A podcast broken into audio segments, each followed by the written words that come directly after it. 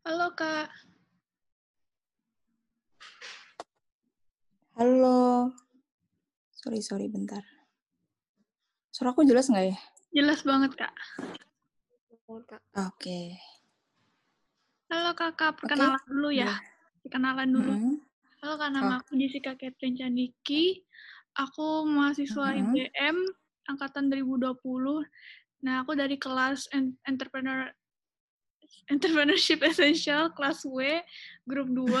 Nah, proyek kami itu Hair Confess. Nah, jadi proyek kami itu lebih Oke. fokus ke gimana ya? Lebih untuk fokus bukan yang fokus untuk mencari uang banget. Jadi kita lebih kayak ke proyek Mm-mm. semacam project charity gitu. Jadi kita ngebahas tentang kayak permasalahan yang sering dihadapin oleh orang-orang ya kan banyak sekali kan orang-orang kayak punya masalah yang sering banget pengen curhat tapi nggak punya teman teman curhat. Jadi kita menganggap bahwa eh, curhat Ah, online tuh banyak banget orang yang suka curhat online. Jadi kami buka di Instagram Hard Confess. Nah, jadi jadi kita memutuskan untuk berkolaborasi dengan kakak kakak eh, saya Oke. podcast ya. Jadi ya udah. Graciela boleh perkenalan. Halo Kak, aku yang dari hari pertama kontakin kakak itu. Namaku. Graciela Amanda Natasha Irawan. Aku sekelompok Mm-mm. sama Jessica juga, sama teman-teman lain, tapi mereka lagi berhalangan buat hadir sekarang. Jadi tinggal kami berdua yang sekarang menjalanin kolaborasinya. Aku dari kelas Entrepreneurship Essential juga, yang kelas W sama kayak Jessica. Ya, kayak gitu. Jadi kami Oke. bakal mulai em sebelumnya bareng sama kakak. Oke. Mm-mm. Salam kenal teman-teman. Aku perlu perkenalan nggak ya? Boleh Kak. Perlu. Boleh Oh, kak. Oke. Jadi sebelumnya eh, kenalin teman-teman, nama aku Roshi. Aku sekarang mahasiswa psikologi semester 7 di UC juga. Dan sekarang lagi fokus bikin podcast, Psyche Podcast. Jadi kurang lebih itu isinya bahas terkait isu-isu psikologi. Terus sama selain itu juga bahas terkait mahasiswa psikologi, ya, info-info apa aja yang dibutuhkan, kayak gitu. Hmm. Jadi untuk memulai ya, kan kita temanya ini tentang insecurities kan. Banyak banget pasti Mm-mm. orang-orang pernah mengalami insecure. Nah, menurut kakak insecure itu Mm-mm. apa sih dan macam-macamnya itu apa aja? Berdasarkan yang kakak uh, alami atau pelajari. Oke. Jadi sebenarnya insecure itu kalau di psikologi itu nggak dipelajari secara apa ya eksplisit gitu. Kita mungkin banyak menemukan istilah ini ketika di sosial media. Nggak Mungkin eh, ada teman kita yang cerita, ya aku lagi insecure nih kayak gitu. Kalau definisinya sendiri, insecure mungkin perasaan tidak aman ketika kita sama orang lain. Mungkin kita ketemu orang yang lebih cantik dari kita, lebih pintar dari kita, atau mungkin secara status sosial lebih tinggi. Kita jadi ngerasa kayak, aduh kayaknya nggak percaya diri deh. Maksudnya kita jadi merasa di bawah dia gitu loh.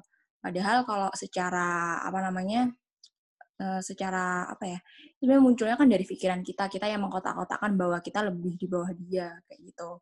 Kalau macam-macamnya sendiri sebenarnya eh, aku belum menemukan macam-macamnya yang kayak gimana-gimana, tapi kurang lebih orang bisa insecure karena berbagai hal gitu. Nggak terbatas eh, karena kamu lebih good looking atau kamu lebih kaya dari aku atau kamu lebih apa dari aku kayak gitu.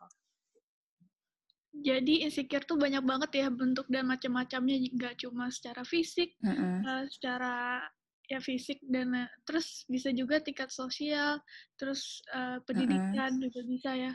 Nah, eh, aku mau bertanya nih dengan kakak, kan em, aku eh, pengguna TikTok nih, pengguna TikTok Mm-mm. juga suka-suka lihat TikTok nih. Nah, sering banget di em, TikTok aku ini lewat kayak eh, kayak misalnya body positivity gitu. Misalnya kayak fisik Oke. fisik eh, fisik badan gitu. Misalnya kurus atau gemuk. Mm-mm. Nah, orang-orang tuh ngebilang bahwa eh, semua cewek tuh cantik dan unik dengan masing-masing sendirinya gitu. Mau kamu kurus, mau kamu gemuk, mau kamu apa setengah, eh, kamu apa adanya gitu. Terus Okay. Ada juga ada orang yang bilang di komennya ya kayak jangan uh -huh. sampai orang yang kayak misalnya gemuk atau kekurusan itu dianggap sebagai body positivity padahal tidak sehat gitu. Menurut kakak itu ada hubungannya dengan mental atau gimana? Terus kayak menurut kakak tentang hal itu tuh gimana? Kita ini pengen okay. body positivity, tapi orang-orang bilang kayak ini nggak sehat, kamu harus cepat -uh. berubah gitu. Gimana? Oke. Okay sebenarnya gini ya kalau bicara soal bentuk tubuh tuh kita tuh punya namanya kayak metabolisme tuh beda-beda ya. Jadi bisa jadi kayak ada orang yang dia makannya banyak tapi badannya tetap kurus-kurus aja gitu atau orang kayaknya aku udah makannya dikit nih tapi kok badan aku bisa sampai gendut gini ya gitu. Itu kan bisa jadi secara fisik atau mungkin secara genetika dia memang uh, lahirnya dalam kayak apa namanya kayak ayah ibunya memang punya badan yang seperti itu gitu. Terus kalau misal dibilang uh, kamu jangan bilang orang yang gendut atau orang yang kurus itu tuh cantik gitu maksudnya. Mungkin uh, maksud dia adalah uh, lebih mendukung dia supaya mungkin oke okay, dia kayak uh, kayak gitu ada apa ya kebiasaan-kebiasaan dia yang mungkin kurang sehat untuk dilakukan sehingga tubuh dia jadi kayak gitu gitu. Tapi mungkin balik lagi karena setiap orang tuh bisa jadi kayak ada orang yang gendut banget dia udah uh, di balik ceritanya itu dia udah berusaha untuk uh, diet mati-matian, terus udah coba berbagai macam teknik diet tapi nggak berhasil, terus tiba-tiba didatangkan dengan kata-kata yang ih kamu tuh gendut, maksudnya kamu tuh jangan terima aja kalau kamu gendut kayak gini, kamu harus berubah gitu kan bikin orang jadi sakit hati ya. Uh, terus caranya gimana? Caranya adalah uh, kita sebagai mungkin dengan orang-orang terdekat, sebagai orang terdekat tentunya kita tetap mendukung dia. Cuma kalau misal kita pengen bantu untuk mengedukasi atau bagaimanapun, karena balik lagi itu adalah pilihan orang ya. Misalnya misal uh, Jessica mau pengen punya tubuh kurus gitu, ya itu pilihannya Jessica gitu. Tapi kalau misal Jessica udah coba untuk sekarang mungkin uh, bentuk tubuh Jessica yang kurus banget gitu, terus pengen gendutin. Ternyata waktu proses gendutin tuh nggak mudah gitu. Itu kan jadi proses struggling sendiri buat Jessica. Kayak gitu sih kurang lebih. Jadi tetap kita bagaimana kita tetap mendukung dan mau dia kurus atau gendut itu pilihan pilihan dia sih itu otoritas dia gitu. Iya, apalagi kan banyak banget orang-orang yang uh, tujuannya itu ingin mengingatkan tapi malah menjatuhkan gitu ya kak. Misalnya mm -hmm. iya betul. gemuk ada orang ini terus dibilang ih kok kamu ini ini ini ini?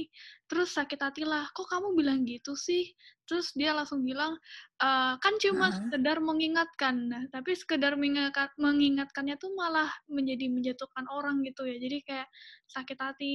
Kan kita juga tahu kalau orang tersebut juga uh, dia tahu kalau dia tuh kurus atau gemuk atau apa gitu. Hmm. Jadi tuh merasa juga insecure terhadap orang-orang yang sering bilang terhadap diri dia sendiri gitu. Nah, untuk Iya, betul. Apalagi ya, kalau nggak salah. Selain itu. Oh iya, ini kan juga berhubungan dengan uh, toxic positivity ya, Kak. Pernah dengar ya? Mm -hmm. Yang misalnya pernah, ya kalau ada masalah misalnya nih, kita gemuk ya, kita gemuk, kita kurus atau kita apa pun. Terus orang lain mm -hmm. pada bilang, ini kamu uh, kamu terlalu ini terlalu kurus terlalu gemuk kamu harus ganti. Nah kalau kita merasa kayak ah bodoh amat bodoh amat aku yang penting bahagia.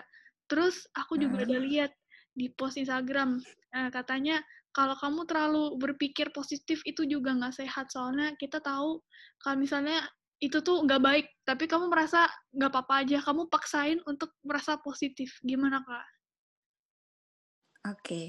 Sebenarnya kalau tadi dikaitkan sama apa namanya ketidakpuasan kita akan bentuk tubuh dan toxic positivity itu mungkin gini ada perbedaan mendasar di antara keduanya gitu. Kalau toxic positivity mungkin lebih kayak ketika uh, kita curhat sama teman misalkan eh aku kayaknya uh, aku habis dapat nilai segini loh, habis dimarahin dosen loh atau gimana gitu. Terus ternyata teman kamu nanggepinnya adalah iya udah nggak apa-apa lah semangat aja masih uh, di luar sana masih apa namanya kamu masih lebih beruntung masih dikasih tahu sama dosen. Ada orang yang mungkin sama dosennya dibiarin itu kamu tetap semangat aja gitu. Toxic positivity itu seperti itu gitu. Jadi maksudnya adalah uh, mereka menyangkal bahwa ada perasaan negatif tapi dibuat jadi positif gitu.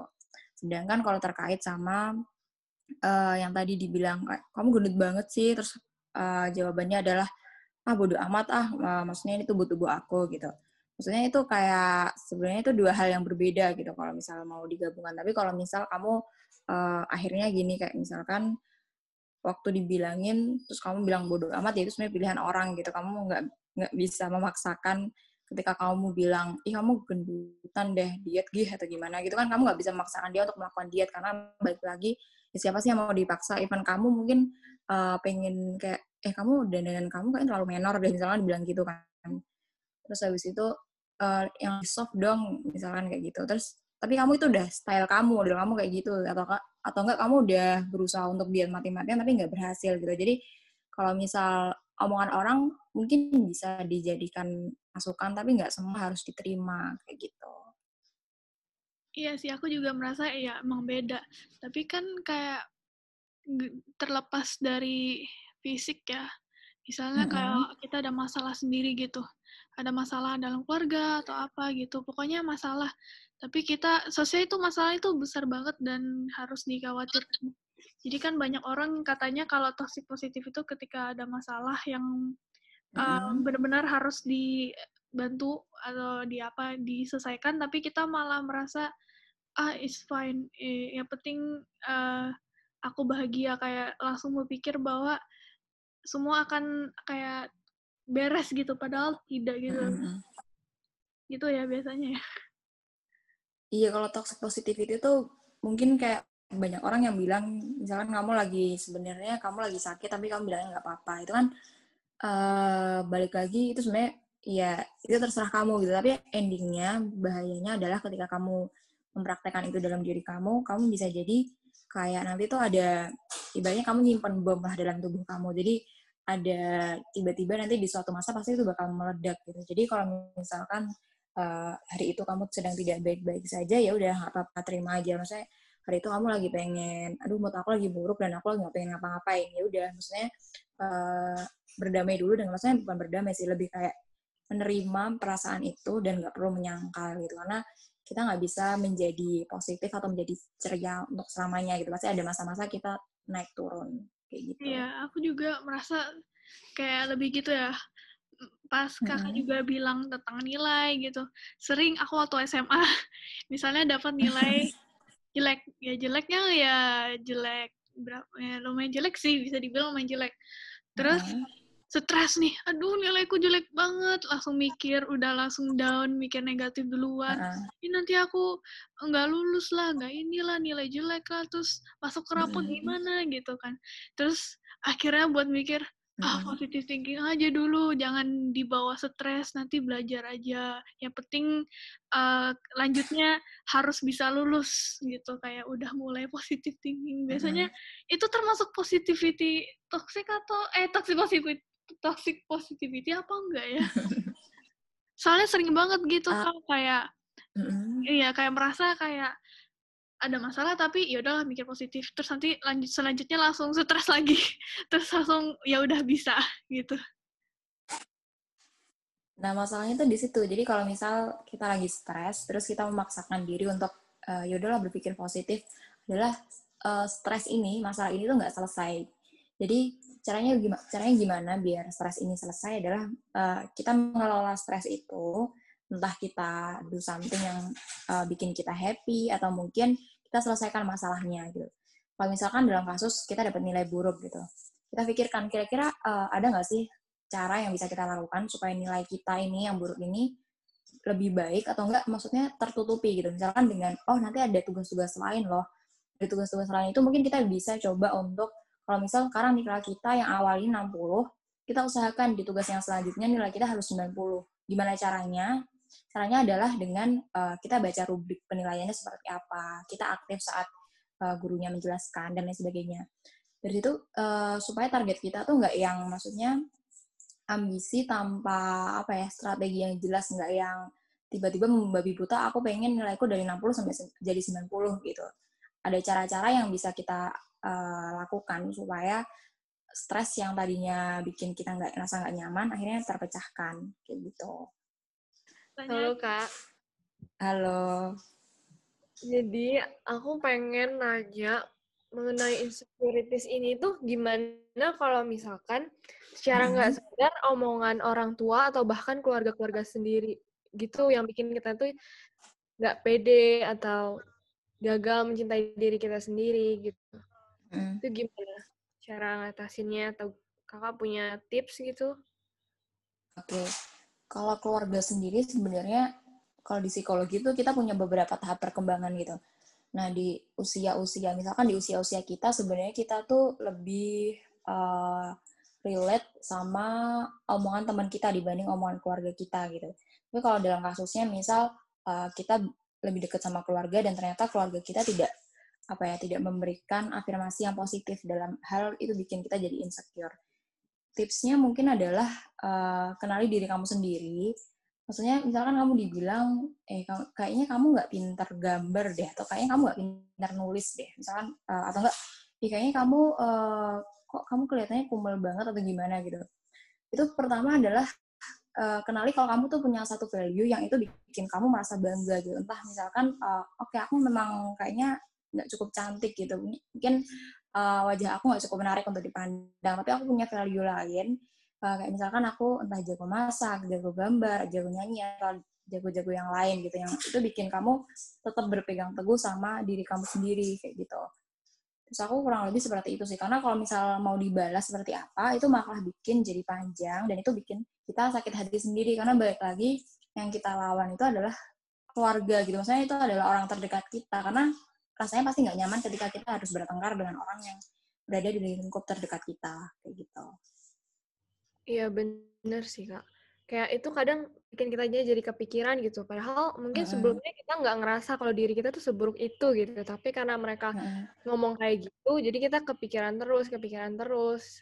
Ya itu mungkin tips dari kakak. Emang bener kalau kita tuh harus ngenalin diri kita sendiri dari dalam uh diri kita sendiri juga kan biar kita nggak terlalu ambil pusing kalau ada orang yang ngomong hal-hal kayak gitu ke kitanya iya betul gitu.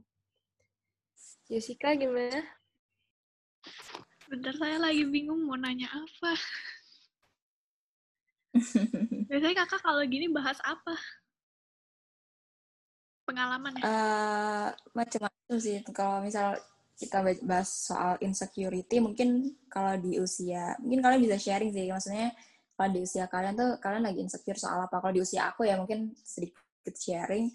Karena aku sudah berada di tingkat akhir dan mau masuk ke jenjang yang lebih tinggi dalam artian entah itu bekerja atau mungkin uh, pendidikan tingkat lanjut yang bikin insecure mungkin adalah ketika uh, teman-teman udah lulus duluan atau mungkin ketika teman-teman udah punya uh, pekerjaan atau mungkin background-background lain kayak magang yang lebih banyak dari aku itu bikin aku jadi kayak ngerasa uh, aku bisa nggak ya? Maksudnya uh, sama kayak mereka gitu at least kayak gitu. Jadi kayak kadang merasa tertinggal atau gimana pun kayak gitu sih. Kalau mungkin di usia-usia apa namanya 20-an ke atas ya. Kalau di usia kalian mungkin dulu aku merasanya adalah insecure-nya uh, karena aku cukup aktif organisasi dulu-dulunya.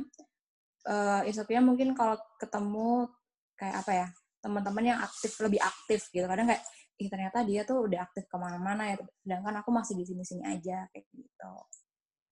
Kakaknya kalau ada tambahan boleh kak? Iya kakak mau bahas apa? Sih uh, kita pada bingung semua.